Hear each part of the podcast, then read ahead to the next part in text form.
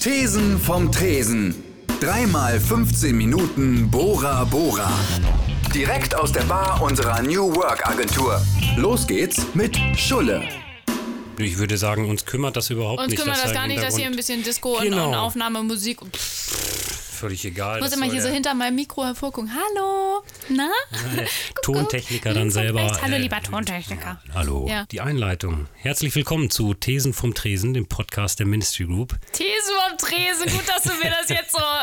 Okay, Thesen vom Tresen. Wir sitzen eigentlich gerade am Tresen. Du wolltest ja keinen Drink mehr haben. Ja, konnte ich ansonsten doch nicht ahnen, dass wir Thesen vom Tresen du machen. kannst von mir meinem Bier nippen. ja, alles klar. Gut. Okay, prima. Aber ich supporte Viva Con Aqua. Genau. Abend. Ach ja, okay, prima. Ja. Ähm, wahrscheinlich wird man sich schon fragen, wer ist denn das? Die sympathische Stimme neben mir. Ich habe Franziska Knöfel hier, nämlich Manager Digital Revolution, Manager Digital Revolution Ja. bei Weischer Media. Da stellt sich direkt die Frage, was macht ein Manager Digital Revolution? Wir bedienen ein Feld von sehr, sehr noch klassischen, traditionellen Medien. Das heißt, wir haben zum einen Kinovermarktung im Haus und Out-of-Home-Media. Für die, die nicht wissen, was das ist, wenn ihr von eurem Smartphone hochguckt, wenn ihr über die Straße lauft, ist es das, was meistens dann an den Plakatwänden hängt. Das ist Out-of-Home-Media. Und Kinovermarktung ist die Werbung im Kino. Beide Medien alteingesessen und altbekannt.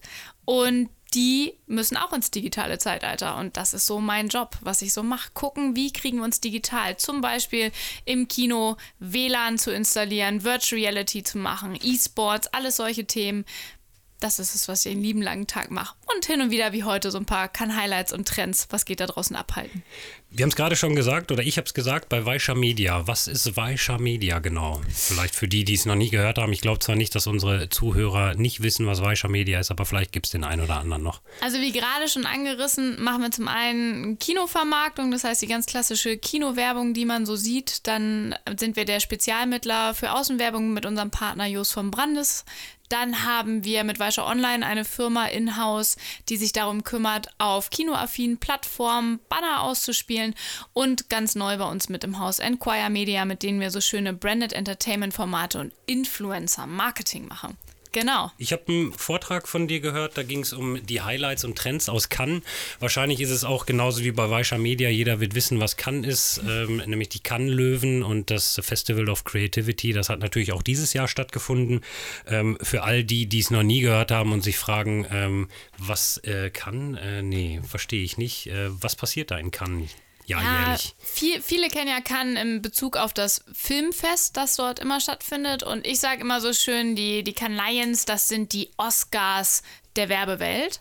Also dort kommt die ganze Welt zusammen und präsentiert eigentlich, was sie so in der Werbung gemacht haben in der letzten Zeit und ja, zeigen uns, was die Trends da draußen sind und können damit Löwen gewinnen.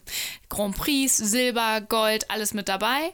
Und wir als Weischer Media sind der Festivalrepräsentant. Das heißt, eigentlich sind wir der verlängerte Marketingarm in die Länder hinein. Wir nach Deutschland. Wir verleihen hier vor Ort die Gold, Silber und Bronzelöwen. Und wir haben so den Auftrag, die Kreativbranche und die Marken zu ermutigen, macht doch mal mehr in Cannes und macht doch mal ein bisschen mehr. Und das habe ich hier heute Abend versucht auch. Die nächste Frage von mir wäre gewesen, was macht denn Weischer Media überhaupt mit den, mit den Cannes Lions? Schön, dass ich dir alles beantworte. Ja, ne? Das wunderbar. Ist, wir verstehen uns blind, wir sitzen ja auch am Tresen. Genau, also eigentlich könnte ich auch direkt gehen, brauche gar keine Fragen mehr stellen. Du Ich mache einen kurzen einfach los. Monolog, meine Damen und Herren. Ähm, ja, ich hatte die große Freude, deinen deinen Vortrag zu den Trends und äh, was ist denn jetzt überhaupt heiß, gerade in der, in der Werbebranche, in der, im Bereich der Kommunikation. Da sind mir so ein paar Sachen aufgefallen, ähm, aber vielleicht pickst du so ein paar Sachen mal raus, die dir ganz besonders aufgefallen sind, wo du gesagt hast, das war für mich irgendwie mindblowing, disruptiv, was auch immer. Ähm, hast du da irgendwas mitgenommen, wo du sagst, so, das, das war einfach geil, davon muss man erzählen, wenn man äh, von Cannes berichtet? Ach, ich, ich nehme jedes Jahr ultra viel mit und wie wir wahrscheinlich hier auch schon gemerkt haben, ist es so, je nachdem, wo ich sitze und wer mir gegenüber sitzt, fällt mir eigentlich eine andere Geschichte ein. Und was aber wirklich im Kopf bleibt, ist dieses Werbung darf nicht mehr wie Werbung aussehen. Wir müssen uns davon verabschieden, so diesen Bauchladen anzubieten. Die Leute da draußen, die wollen entertained werden, ja, aber die wollen auch einfach nicht mehr stumpf Werbung konsumieren. Das soll ihnen Mehrwert geben, die wollen irgendwie was mitnehmen, die wollen wieder berührt werden, die wollen Dinge auch wieder fühlen und spüren. Wir haben auch einen Trend dabei, der tatsächlich sagt, dass die Leute auch wieder in die, in die Offline-Welt gehen und wieder wahre Gefühle Pfui. wahrnehmen. Pfui, aber dann keine Angst, auch bestellen wollen wieder in der Online-Welt.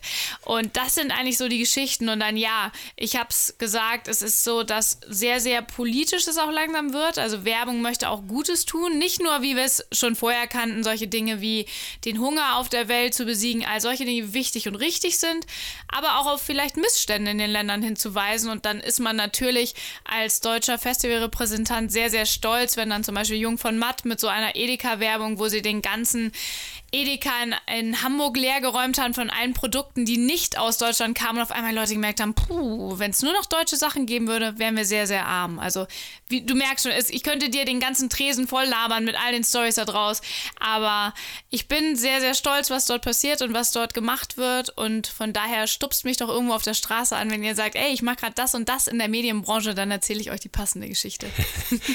was ich auch so ein bisschen bei deinem, bei deinem Vortrag rausgehört habe oder auch gesehen habe, ist, dass es viele Sachen gibt, die jetzt nicht irgendwie Konsumgüter betreffen, ähm, NGOs, ähm, irgendwelche sozialen Projekte, die natürlich kreativ sind. Ähm, ich habe es auch in Cannes selber gesehen, viele von den Preisen, die verliehen wurden und vieles andere kriegt man vielleicht gar nicht mit, weil es einfach eine, eine unglaubliche Anzahl an Awards, an Einreichungen ist.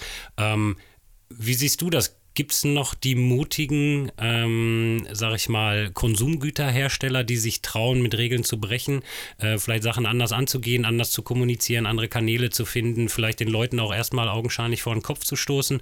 Oder ist das wirklich so ein Feld, was NGOs, die letzten Endes nichts zu verlieren haben, äh, überlassen wird? Da würde ich dir sofort widersprechen, weil gerade dieses Jahr, muss ich sagen, merken gerade die Marken und Brands das, dass sie das tun müssen. Und auch Cannes hat ja das Festival ganz schön aufgeräumt es wurde verkürzt und auch diese ganzen NGO-Sachen werden mittlerweile nicht mehr zusammen mit den normalen Brands, Konsumgütern da draußen verliehen.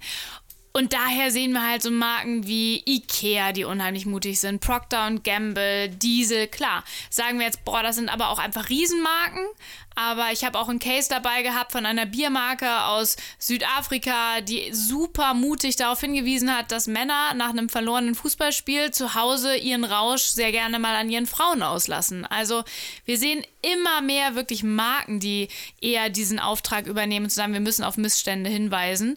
Und ich glaube, das wird in Zukunft aufgrund des Trends, den ich gerade auch gesagt habe, dass Werbung nicht mehr wie Werbung aussehen darf, noch viel, viel mehr werden. Und das finde ich gut, das finde ich richtig.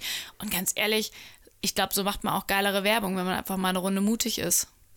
Das heißt, Würdest du einen Konsumgüterhersteller, der jetzt vielleicht auf den Zug aufspringt und sagt, okay, ich muss irgendwie, muss ich responsible sein, ich muss ähm, vielleicht auch jetzt nicht mein Produkt in den Vordergrund stellen, sondern muss irgendwie sozial relevant sein, ähm, würdest du das direkt irgendwie als schlecht brandmarken oder ist es vielleicht die richtige Plattform, die große Unternehmen nutzen können, um eben auf solche Themen aufmerksam zu machen? Du, ganz ehrlich, ich sag dir eins, wenn man dabei authentisch ist, und da kann ich den Marken nur einen Tipp geben. Guckt doch mal, was eure Nutzer, eure Konsumenten am allermeisten an euch kritisieren. Und wenn ihr das rausgefunden habt und denkt, pff, was kritisieren und schon seit Jahren machen wir vielleicht in dem Bereich was Gutes, keiner hat es bis jetzt wahrgenommen, dann macht doch mal anstatt der nächsten Verpackungswerbung für mit 95% echten Geschmacksgütern drin, eine Werbung mit, was ihr alles Gutes da draußen tut und bleibt damit den Leuten im Gedächtnis, weil sie sagen, ach, das machen die echt? Also die Lösung kann dann nicht sein, zu sagen, wir haben hier irgendwie ein Set of Regeln, was wir jetzt einfach mal mutwillig äh, brechen, sondern man, man muss, was du eben schon gesagt hast, authentisch bleiben. Ähm, und es geht immer darum, natürlich aktuelle Themen aufzugreifen, aktuelle Trends zu erkennen ähm, und die eben nicht nur einfach stumpf mit einem, mit einem Produkt oder mit einer Marke zu verbinden, sondern einfach zu sagen, okay, ähm, und da geht es dann wieder um Glaubwürdigkeit letzten Endes glaubhaft zu vermitteln, dass die Marke für das steht, was ich da jetzt gerade vielleicht in einem Ad sehe. Ich glaube, so eine Werbung muss so ein Stück weit einem selber fast ein bisschen wehtun, weil man sagt, ich weise mal auf Dinge hin, die, die ich vielleicht vorher unter den Teppich gekehrt habe. Und wenn man den Schritt wagt und das macht, dann glaube ich, ist man auf dem richtigen Weg. Ganz, ganz häufig hat man das Problem, dass Marken sich nicht trauen, hinter ihren eigenen Kern und ihr eigenes Problem zu gucken. Aber wenn man diesen Kern aufdeckt, nur dann kannst du authentisch werden. Ich glaube, wenn du immer wieder eine neue Kosmetiklage drüber legst und dich auf den nächsten Zug aufspringst, hm. Bringt dir das gar nichts. Vor allem bist du dann halt irgendwie einer von vielen, Absolut. die vielleicht auf irgendeinen Komplett. sozialen Trend aufspringen Ja. oder vielleicht auch auf einen politischen Trend, wenn man sich das anguckt.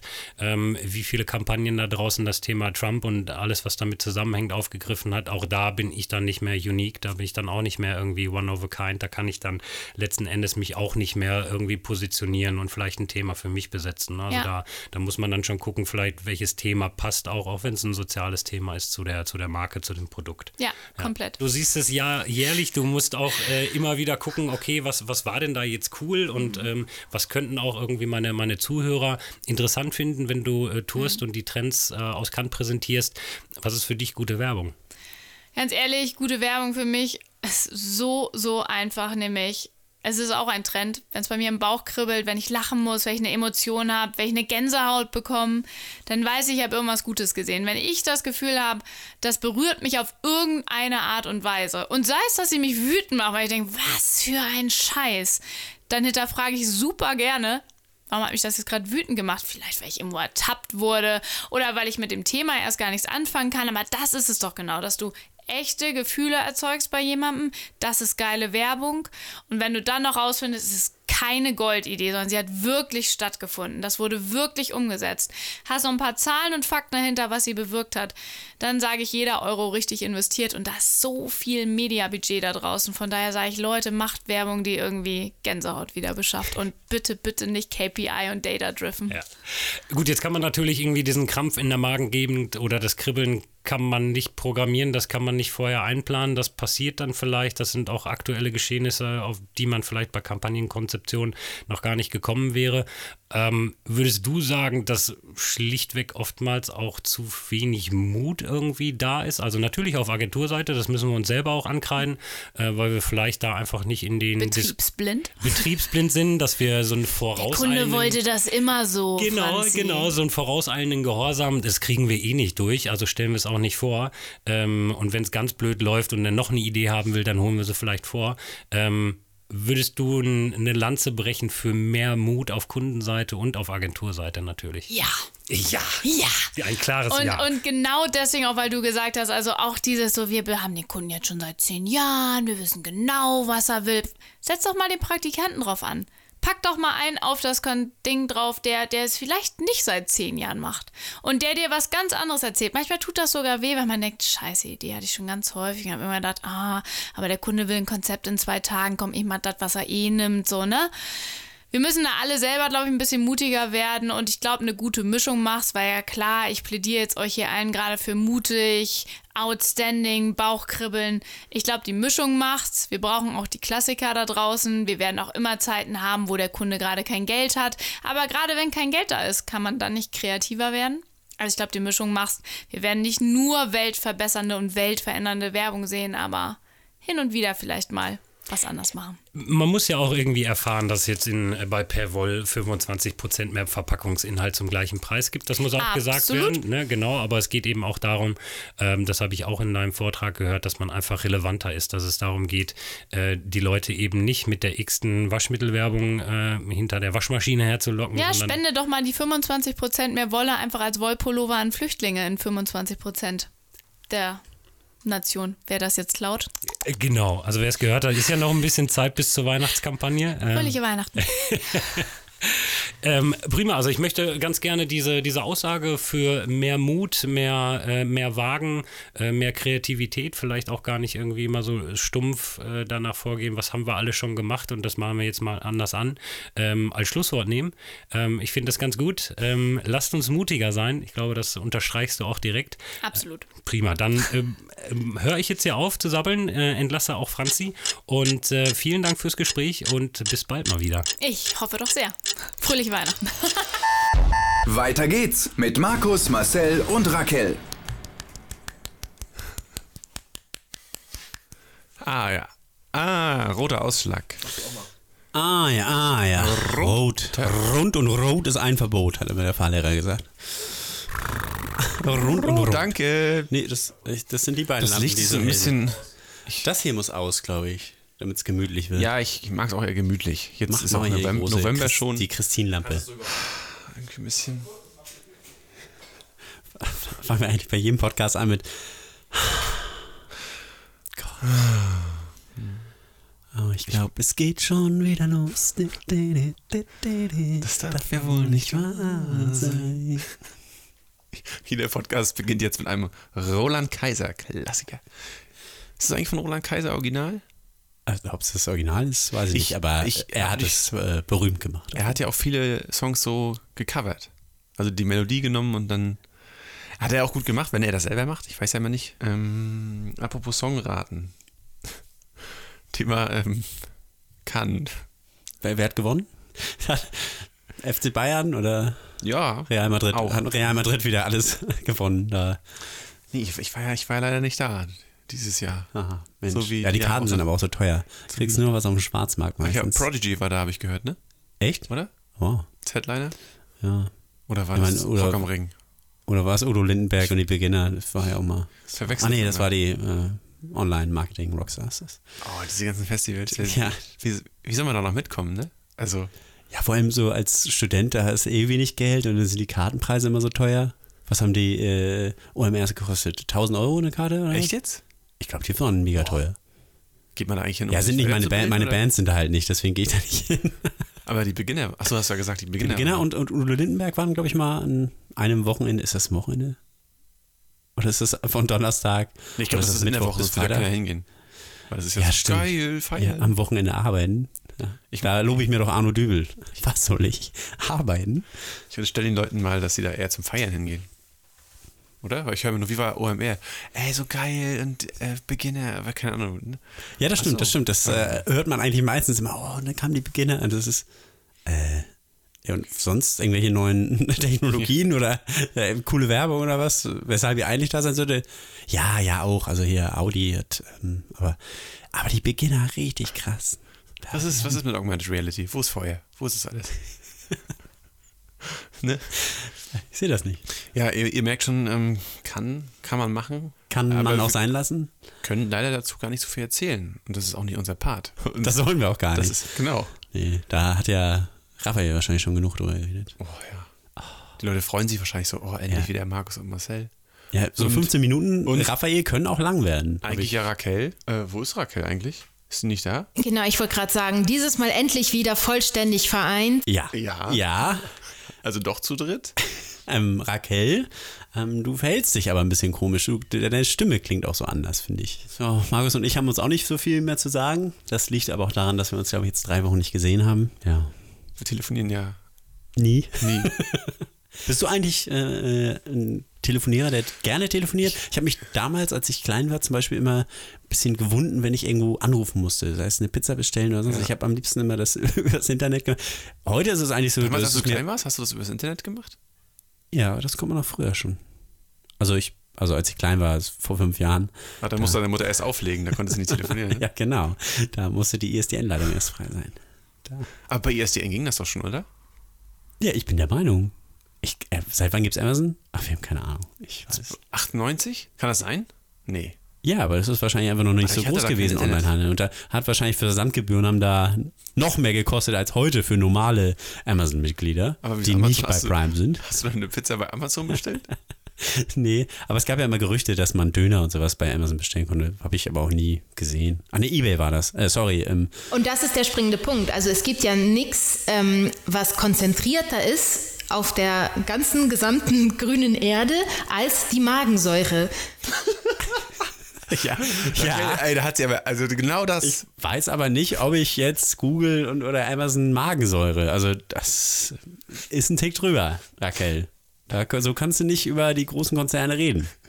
Weißt du, wenn das potenzielle Kunden wären, dann und die hörten jetzt mit, wahrscheinlich. Google hört sowieso immer mit und Amazon Echo auch. Ja, wir sind geliefert. Danke, Raquel. aber wie, wie siehst du das mit, mit Google? Ich wollte gerade sagen, ob ich dazu noch was sagen kann, aber ich glaube, das ist, wird dann zu krass. Ich lasse es. Okay, gut. aber gut. Also, Du hast es wenigstens verstanden. Ja, die Elternzeit hat Marci nicht weich werden lassen. Gut zu wissen, dass sich manche Dinge nicht ändern. Ich weiß nicht, ob ich mich hier so von der Seite äh, anfahren lassen muss. Es ist ja wohl. nee, wo war, ach so, genau, be- bestellen. Im, im, Anrufen generell. Also sei, Anrufen. Sei es, äh, ich weiß gar nicht, Bewerbung. Ach, damals musste man ja auch noch bei den Firmen anrufen. Da konnte man nicht immer so scheu über E-Mail einfach eine E-Mail schreiben und ein PDF anhängen. Da hat man damals noch angerufen und nach einem Praktikumsplatz oder Ausbildungsplatz gefragt. Das war, Das ist schon was anderes. Ja, aber ich glaube, in der heutigen Zeit ist das ist schon viel wert. Und auch wenn so jetzt so richtig gute Freunde Geburtstag haben, dann man anruft, das ist irgendwie ein gutes Gefühl. Also, oder Und Geburtstag ist, das sind aber die, die finde ich, die Anrufe, die, die ja noch nett sind. Die, da hast du ja eigentlich keine Scheu vor. einen Auch bei deinen Großeltern? Ja, halt, ich wusste halt, dass das meistens ein eher langweiligerer Anruf wird. Aber wenn ich jetzt zum Beispiel einen Freund zum Geburtstag angerufen habe damals, dann hat man ja noch kurz anderen Blödsinn gequatscht und das, äh, das hat ja Spaß gemacht. Aber ich meine so diese, diese Pflichtanrufe oder Anrufe, die die man tätigen muss, damit man äh, etwas Bestimmtes ko- bekommt, zum Beispiel den Ausbildungsplatz oder die Pizza oder was man halt gerade haben möchte. Das ist, äh, das, da habe ich mich immer ein bisschen gescheut vor. So, Mama, kannst du nicht? Ja, aber das Technologie, da hat Raquel eh nicht so viel Ahnung Ich von. glaube, die ist halt irgendwie, irgendwas ist halt mit ihr. Okay, kann ich den Podcast hier mit irgendeinem Roboter aufnehmen das nächste Mal, mit irgendeiner künstlichen Inte- Intelligenz? Alle, alle Beiträge sind wahrscheinlich sinnvoller. Na, aber an den Versprecher hat man gemerkt, sie nimmt das jetzt gerade nicht als Roboter auf, oder? Weil ein Roboter würde ja nicht einfach einen, einen Versprecher einbauen, oder? Oder ist die künstliche Intelligenz schon so weit fortgeschritten? Das macht einen ja, das macht ja den Menschen auch menschlich, dass er immer mal Fehler macht. Raquel besonders. Oft. Hast du auch das Gefühl, dass ihre Augen rot leuchten? Jetzt guck mal, rot, dunkel, rot, dunkel. Als ob man mit einer Kamera gefilmt wird, weißt du? Rot, dunkel. Was hast du im Urlaub so gemacht, Marcel? Äh, ich, also in meinem, ich habe meinen Urlaub ja künstlich verlängert, indem ich krank war. das ist ein guter Tipp an alle. Also solltet ihr machen. Ja, die Elternzeit hat Marci nicht weich werden lassen. Gut zu wissen, dass sich manche Dinge nicht ändern. Ach, Raquel, das hast du schon. Ja, Gott. Immer, wie so oft, Ja. sagt sie dasselbe. Nee, im Urlaub, ich, wir sind echt nur zu Hause geblieben. Ich hab, wir haben ein neues Bett gekauft, das habe ich aufgebaut. Dann waren wir noch kurz in Stralsund, also Stralibu Beach. Äh, Du alter Jetsetter, was sind das alles bitte für VIP-Standorte? war ziemlich langweilig. Also ich bin, also für die ganzen Leute, die den Podcast hören, Ich weiß auch nicht, wie oft wir das noch erklären müssen, dass sie halt immer auf ihre Arsch. Äh, siehst du, jetzt sag ich. auf ihren Arsch reduziert. Äh, auf ihren. Äh, ähm, äh, Ach da, sag das doch. ja. Raquel. ähm, lange können wir diese Show nicht aufrechterhalten. ich, ich weiß auch- nicht. Uns fehlt Raquel auch einfach. Weißt du? Sie ist ja im Urlaub. Äh, äh, sie ist, äh, wir wissen nicht, wo sie ist. Ähm, Wir- Datenschutzgründe. Ich finde, wir reden auch immer sehr ruhig jetzt gerade. Dafür, dass wir den lustigen Part haben. Ja. Wir, also wir können ja auch sonst flachere Witze erzählen. Aber ich finde es ganz angenehm zu, äh, zum Zuhören. Mir ist mal aufgefallen, wenn Menschen. Kennst du das, wenn Menschen, wenn die so einen Witz erzählen und schon so in sich reinlachen und. Erzähl den bitte zu Ende so, ne? Ich meine, manchmal kann es auch ganz witzig sein, aber wenn das dann die ganze Zeit so geht. Also wenn ich meine Mutter manchmal, wie die sich abfeiert, bevor der Witz überhaupt begonnen hat, lacht sie schon Tränen und du kriegst von dem Witz überhaupt nichts mit, aber sie macht natürlich und dann, und dann geht er und, und eigentlich, also für dich ist es sehr unlustig, aber du erfreust dich daran, dass ein anderer Mensch gerade sehr glücklich ist. Ich war auch sehr glücklich. Vor drei Wochen. Dann bin ich krank geworden. Und hab, ich habe Markus drei Wochen nicht gesehen und wir haben uns nichts, aber auch wirklich nichts mehr zu sagen. Weil in den drei Wochen ist auch sehr viel passiert. Auf meinem Arbeitsplatz saßen zwei andere Kollegen während der Zeit. Aber es ist schon. Das ist auch, das ist auch so schnell ist man ersetzt. Weil du untüchtig bist. Du hast dich als lebensuntüchtig erwiesen. Ja, soll ich im Urlaub jetzt auch noch arbeiten für die Agentur oder was? Es gibt ein Problem, da ist die Lösung. Wie gesagt, ich bin für härtere Strafen. Äh, aber die weiß doch was, oder nicht? Ja, spuckt sie wieder Oder hat, aus. hat mit dir auch jemand geredet? Oder? Nee. Du, du verhältst dich auch schon die ganze Woche so komisch. Die ganze Woche. Äh, die ganze Gestern und Woche. heute. Ja, Der Urlauber hier. ich bin schon komplett wieder durch. Marcel, wichtiges Thema, passt auch super gut zu Cannes. Kann es sein, dass du Red Dead Redemption noch nicht gespielt hast? Die ganze Welt redet gerade von diesem Western-Shooter. Also nicht die ganze Welt, aber keine vielleicht Playstation. ein Drittel. Ich habe keine Ich Playstation. weiß, ich wollte es nur nochmal, dass du sagst und dir, Ja. ein, und dir eingestehst. Ich warte einfach, ich warte einfach noch ein Jahr, bis die PC-Version angekündigt wird. Dann In einem Jahr wird die angekündigt. Ja. Und dann wird bei Veröffentlichung mein PC zu schwach sein. So, dann würde ich. Ich würde preislich wahrscheinlich jetzt besser davon kommen, wenn ich mir jetzt eine PlayStation 4 kaufen würde und das Spiel Ja, spielen ja. würde, als wenn ich mir später, wenn das rauskommt, wahrscheinlich einen neuen Rechner kaufen muss. Ich muss los.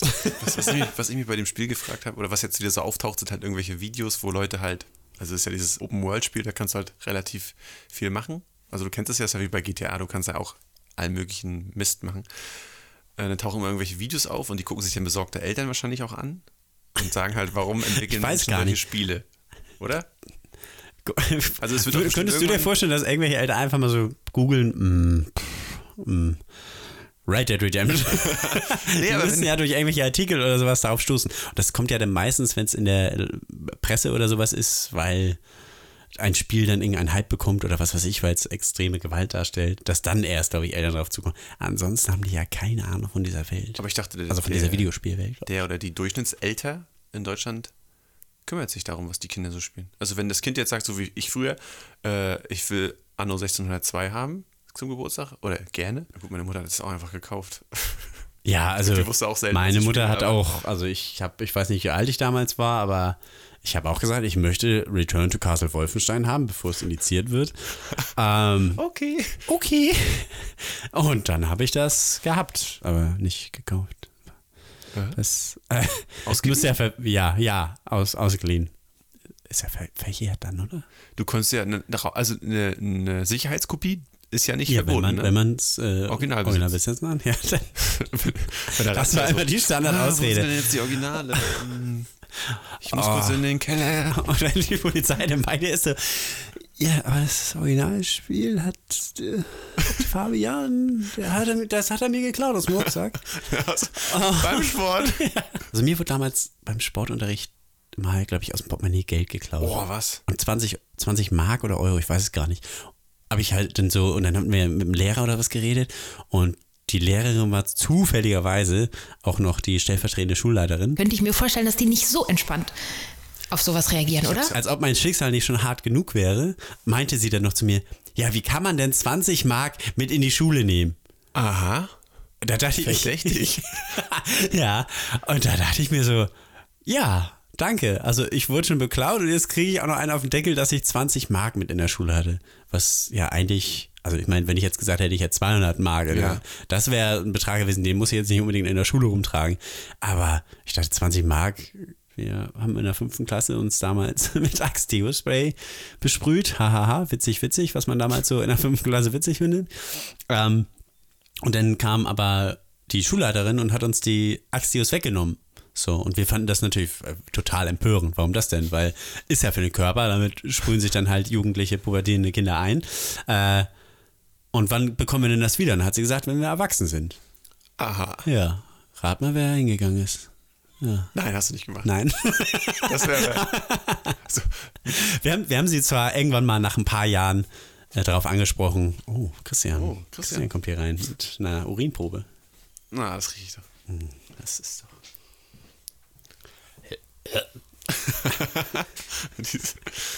Ich hatte ja eben gerade gedacht, es könnte auch rum sein, ne? Ja, weiß es nicht. Aber es ist ähm, der Bourbon, weil wir haben ja diesen Malteco rum Hm. Gekauft für den letzten Fireside-Chat.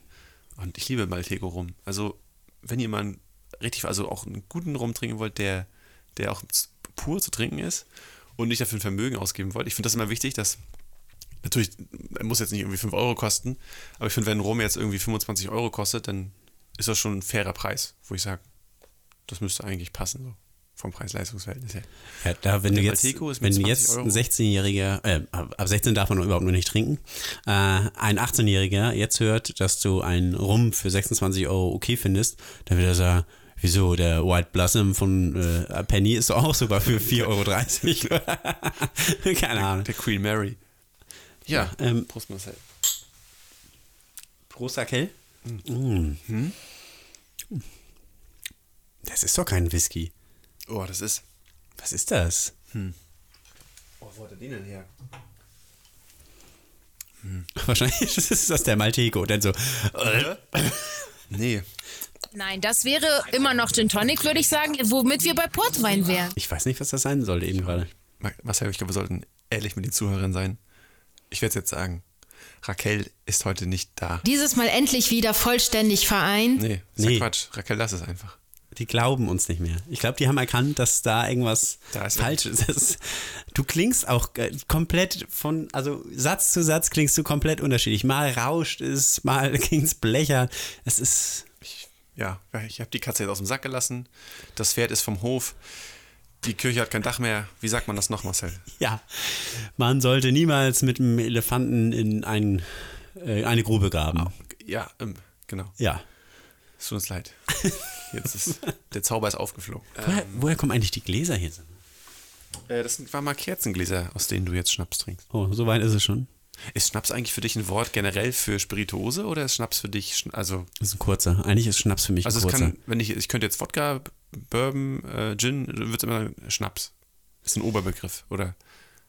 Schnaps ist für mich äh, komischerweise eher so kurze wie äh, jetzt ein Kümmerling oder ein Kümmel oder ein äh, Premium Aquavit oder irgendwie so. Das ist für mich immer Schnaps. Aber sonst, ich mache dann Unterscheidung in Rum, Gin, Wodka und äh, was gab's noch? Rum, Gin, Wodka? Habe ich noch was vergessen? Äh, Whisky. Whisky, Das, genau.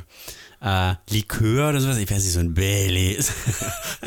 das wäre für mich kein Schnaps, weil der ist ja schon wieder zu lasch. Schnaps hat, hat auch dann auf jeden Fall über muss 40 Wumms haben, Prozent. Das, das knallt auf jeden Fall. Strom, äh, ne?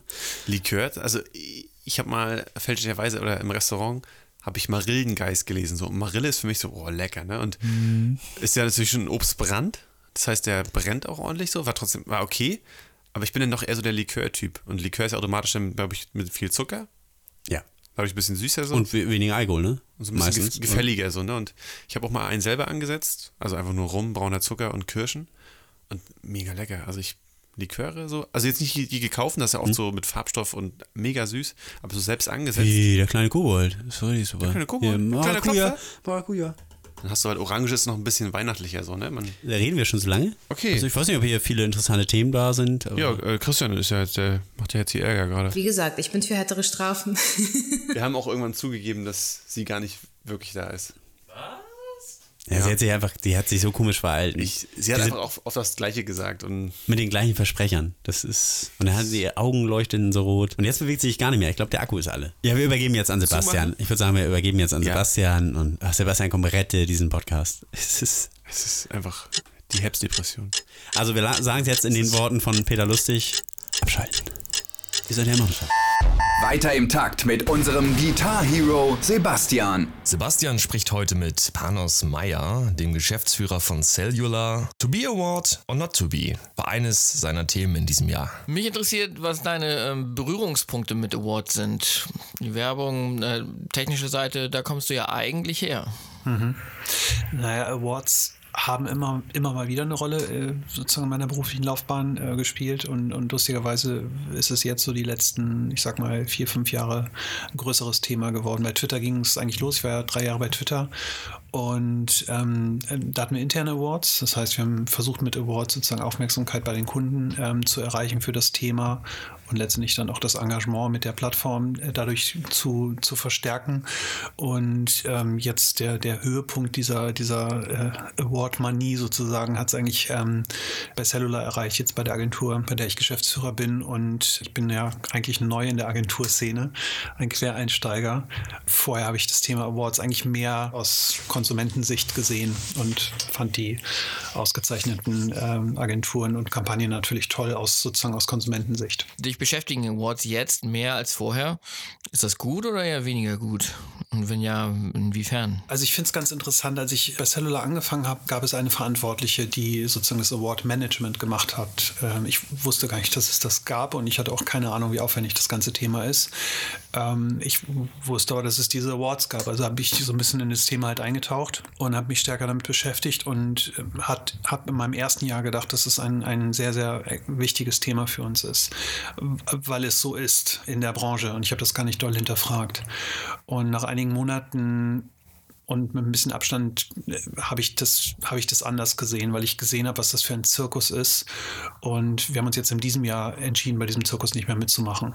Äh, Award-Bewerbungen nehme ich an, die ihr dann für eure Kunden einreicht. Genau, das, das ist eigentlich der, der Haupttreiber. Also es hat so ein bisschen, Awards haben natürlich immer so ein bisschen zwei Seiten. Auf der einen Seite ist ein Award toll für Kunden, weil es dem Kunden natürlich so ein bisschen Bestätigung und Sicherheit gibt, die richtigen Entscheidungen getroffen zu haben. Wenn dann eine unabhängige Jury dann am Ende des, des Jahres oder des Projekts sagt, super, das ist ein tolles Produkt, ihr habt den ersten Preis gewonnen oder Gold oder Silber oder was auch immer, ist es immer toll für den Kunden. Es ist ähm, auf der zweiten Seite natürlich auch toll für Mitarbeiter, weil das natürlich auch so ein bisschen Stolz macht und ein, ein bisschen Bestätigung gibt. Hm, Da reden wir ja aber über die Kunden, die die App bei euch in Auftrag geben. Wenn ich mir vorstelle, ich bin Konsument, dann messe ich sie ja nicht daran, ob sie ausgezeichnet wurde. Also äh, die App-Zeit ist so ein bisschen vorbei. Wir machen, also wir machen auch noch Apps, aber das ist nicht mehr, nicht mehr, ist gar kein Problem. Das ist, wir sind damit ja groß geworden, aber es ist äh, heutzutage in diesem ganzen digitalen Ökosystem meistens nur noch ein Teil.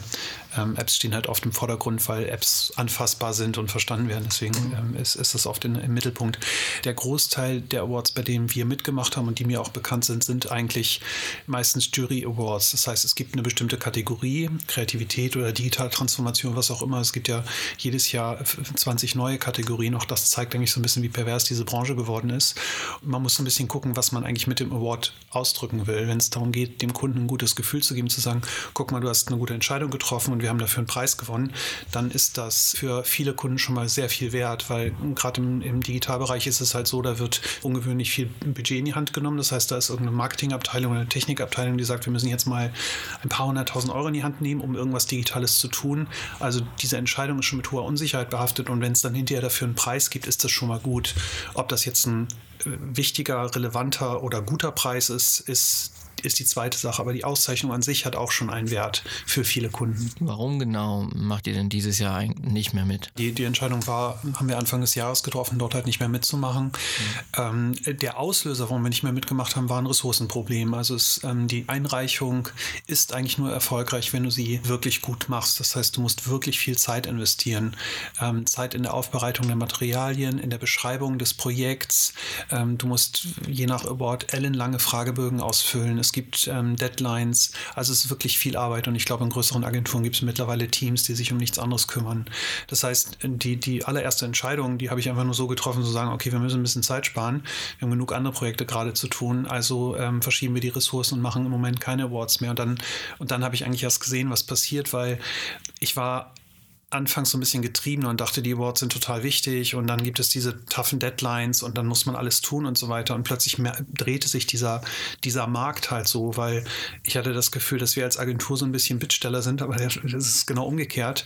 Ähm, die ähm, zahlreiche äh, Awards sind, ähm, sind halt ohne dich als Einreichen der äh, aufgeschmissen. Und plötzlich merkst du, dass diese Deadline doch keine Deadline ist und dann wird sie nochmal verschoben und nochmal verschoben. Und dann kriegst du Anrufe und Briefe und es wird förmlich förmlich gebettelt, dass du, ähm, dass du mitmachst. Und ich fand es, ich fand es förmlich anbiedernd, ähm, wie da einige, einige Award-Veranstalter aufgetreten sind, dass ich halt dachte, naja, so toll kann es ja jetzt auch nicht sein. Und das Zweite, was ich halt gesehen habe, ist dadurch, dass es immer mehr Kategorien ähm, gibt, ähm, glaube ich, tun sich die Award-Verleihen keine kein, äh, kein Gefallen, weil es mittlerweile so viele Kategorien gibt, dass du eigentlich gar nicht mehr weißt, in welcher Kategorie du anbieten sollst und es verwässert dadurch halt ähm, extrem stark. Ich finde, Award ist ja eigentlich nur wertvoll, wenn sozusagen was Besonderes ist. Also die Einzigartigkeit, dieses, das, der Aufwand, der dahinter steckt, diesen Award zu bekommen, der muss eine gewisse Flughöhe haben. Und wenn es jetzt äh, 500 digitale Awards gibt, interessiert es halt auch einfach keinen mehr. Und das finde ich halt merkwürdig. Ich glaube, die Branche hat sich da selbst, macht sich da selbst kaputt. Ja, wenn ihr jetzt an Ausschreibungen nicht mehr teilnehmt, tut ihr dann andere Dinge, um nachzuweisen, dass das was ihr mit eurer Agentur tut, trotzdem hervorragend ist? Ja, die Antwort ist eigentlich relativ einfach. Und ähm, der liebe Holger Meier vom ZDF, einer unserer Kunden, ähm, sagte mal so einen ganz treffenden Satz. Und ich finde, das können wir auf jeden Kunden anwenden. Und zwar sagt er, die Nutzung gibt uns recht. Also was bringt mir, äh, was bringt mir ein Löwe, ein Nagel oder wie, wie auch sonst die Dinge alle heißen, wenn die Kunden am Ende das Produkt nicht nutzen? Das heißt, unser Antrieb ist es ja nicht irgendwie ein tolles Interface zu bauen und irgendeine fancy Schnittstelle, die irgendwas Tolles super macht. Ähm, technisch ist heutzutage viel möglich und das ist auch die Gefahr. Du baust halt viele Sachen, vielleicht baust du Dinge für die Bühne, aber du baust, du verlierst halt den Blick für den Kunden. Und das heißt, wir machen nichts, nichts Spezifisches im Sinne von, lass uns mal was bauen, um, um diesen Preis zu bekommen oder um, um, um dort eine Pressemitteilung zu bekommen. Am Ende des Tages kommt sozusagen der Erfolg automatisch, wenn das Produkt genutzt wird. Mhm. Und das ist eigentlich, das ist, finde ich, der, der ehrlichste Award, die Nutzung, ohne dass jetzt jemand sagt, das hast du aber super gemacht. Das ist natürlich eine relativ bilaterale Auszeichnung. Also wenn den Holger Meier kannst du zwar als Testimonial benutzen, aber er wird dich ja nicht unbedingt jetzt so weiterempfehlen. Die meisten Agenturen nutzen Awards ja, um auf sich aufmerksam zu machen. Um zu sehen, dass der Kunde zufrieden ist, brauch, brauchen wir eigentlich keine Awards. Da sind doch tatsächlich eher Nutzungszahlen das A und O, oder? Vielleicht ist das auch so ein bisschen der Unterschied. Also wir sind ja keine Werbeagentur, da gelten dann vielleicht auch ein bisschen andere Gesetze, wo dann der Vorstand sozusagen sagt, wie viele Löwen haben, haben wir denn gewonnen für unsere Kampagne und das ist dann relevant. Als Digitalagentur bauen wir digitale Produkte und Lösungen. Und am Ende des Tages müssen diese Produkte, die wir bauen, geschäftsrelevant sein. Das heißt, auch der CEO sollte sich sicher sein, dass das Geld, was er in die Hand genommen hat oder was seine Fachabteilung in die Hand genommen hat, sinnvoll investiert war. Und der einzige Indikator, der das belegt, ist am Ende des Tages die Nutzung oder der gestiegene Umsatz oder die höhere Loyalität oder was auch immer. Es gibt unterschiedliche KPIs, die ein Kunde da aufrufen kann. Ähm, beim ZDF ist es halt die Nutzung, weil, der, weil das ZDF halt den Auftrag hat, ähm, öffentlich-rechtlich eine hohe Reichweite zu haben. Deswegen müssen sie auch digital überall verfügbar sein. Deswegen ist die Nutzung dort so relevant, gar nicht äh, kein Umsatz. Sie verkaufen ja auch nichts. Mhm. Ich weiß nicht, ob das die Antwort auf die Frage ist, aber wir müssen relevante Dinge tun. Wenn die Nutzung dem Recht gibt, dann ist das Award genug. Und dann ist auch ein Mitarbeiter stolz. Ein Mitarbeiter, der eine Schnittstelle baut, die jeden Tag 10 Millionen Mal genutzt hat, ist 100 Mal mehr wert als irgendein Red Dot Award, der bei uns irgendwo im Regal steht. Ja, meine Frage zielt ja ein bisschen darauf ab, wenn ihr jetzt nicht auf eurer Homepage schreiben könnt, dass ihr gerade ausgezeichnet wurdet. Wie findet ihr dann euren nächsten Holger Meier? Ich, ich, weiß nicht, ob man die Brücke schlagen kann, aber schau dir an, was Tesla und Elon Musk macht. Die machen gar keine Werbung. Die investieren keinen einzigen Euro in Kommunikation, wie toll das Produkt ist. Das Produkt spricht für sich. In einer Agentur ist es vielleicht nicht so einfach, weil die Produkte sozusagen nur gefiltert sprechen können. Aber im Endeffekt ist die Branche relativ klein. Das heißt, ähm, gute, gute Arbeit, gute Mitarbeiter, ein, ein, ein gutes Projekt wird sich rumsprechen. Und wir haben alle schon mal Erfahrungen gemacht mit Dienstleistern wo man sagt, okay, ja, die haben mir viel versprochen, aber es hat nicht geklappt und umgekehrt. Wir haben auch schon mal ähm, Projekte in den Sand gesetzt. Das ist ja, ähm, das ist völlig normal, aber im, man sollte die Quote relativ gering halten. Und wenn man dann langfristig am Markt ist und gut ist, dann spricht sich das eigentlich rum. Dafür brauche ich nichts auf die Webseite schreiben. Ich finde so ein bisschen digitales Understatement, äh, Understatement würde der Branche ganz gut tun. Ich habe ähm, vorgestern mit Frank Behren gesprochen von Serviceplan, der irgendwie äh, über Kaminski gesagt hat, ja, der ist jetzt irgendwie dahingegangen, hat sich seine 14 Awards eingeholt. Bei 60 Einreichungen 14 Awards ist ja auch nicht so toll. Also, weißt du, da ist es halt schon. Ja. Das, ist, okay. äh, das interessiert halt auch keinen mehr und die alten Hasen lachen halt auch so ein bisschen drüber. Die alten Hasen lachen darüber? Das, das sind doch aber eigentlich die, die das Thema Awards interessiert. Und gerade der Vorstand findet das cool. Ich stelle mir das auf dem Golfplatz vor, wie er dann mit dem Geschäftspartner äh, sagt, dass er gerade für den neuen Spot einen Löwen oder einen Nagel bekommen hat. Ähm, Jetzt ist bei euch das erste Jahr ohne Award-Einreichung fast zu Ende. Bleibst du bei der Entscheidung? Ich bleibe bei der Entscheidung, weil ähm, ich habe in diesem Jahr halt so viel darüber gelernt. Wenn man nicht mehr mitmacht, sieht man halt erst, was passiert mhm. und was auch nicht passiert. Also es ist, äh, wir, wir, haben dadurch nicht weniger Bewerbungen bekommen, wir haben dadurch nicht äh, Kunden verloren oder, oder signifikant mehr Kunden gewonnen. Also es ist eigentlich, es, ist, es verändert nichts. Und die Fokussierung auf das Produkt halte ich nach wie vor für sinnvoll. Ich finde auch, wir haben gerade so ein bisschen über die alten Hasen gesprochen. Vielleicht ist so der Award so ein bisschen auch das Print-Pendant.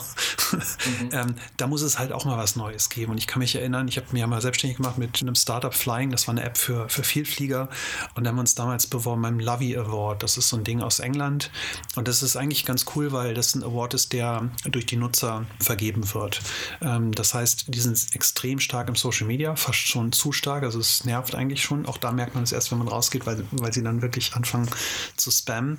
Und das ist eigentlich ein logischer Schritt zu sagen, okay, wir gehen mal weg von diesem elitären Grüppchen der üblichen Agenturen, der üblichen Namen, die man immer hört, hin zu so einer, zu einem Publikumspreis. Aber auch das muss sich irgendwie, irgendwie weiterentwickeln. Und ich würde mich dafür einsetzen, dass wir neuartige Plattformen, ob das ein Award ist oder was auch immer ist, wo halt Dinge, Wirksamkeit, Produkte vielleicht eine Bühne finden, die, die gut sind, relevant sind oder Gutes schaffen. Also äh, ist der lustige Spot besser als der, der sich für Nachhaltigkeit einsetzt? Keine Ahnung. Ja, da haben wir, da haben wir eine relativ ähnliche Einstellung. Habe ich irgendwas vergessen, dich zu fragen? Also ich würde natürlich auch trotzdem gerne mal einen Löwen gewinnen. Aber ich glaube, die Zeiten sind vorbei. Vielleicht äh, kommt ja irgendwas Neues Digitales. Mal schauen. Ja, ja. Spaß gemacht. Fand ich auch. Schön. So, das war's. Cheers.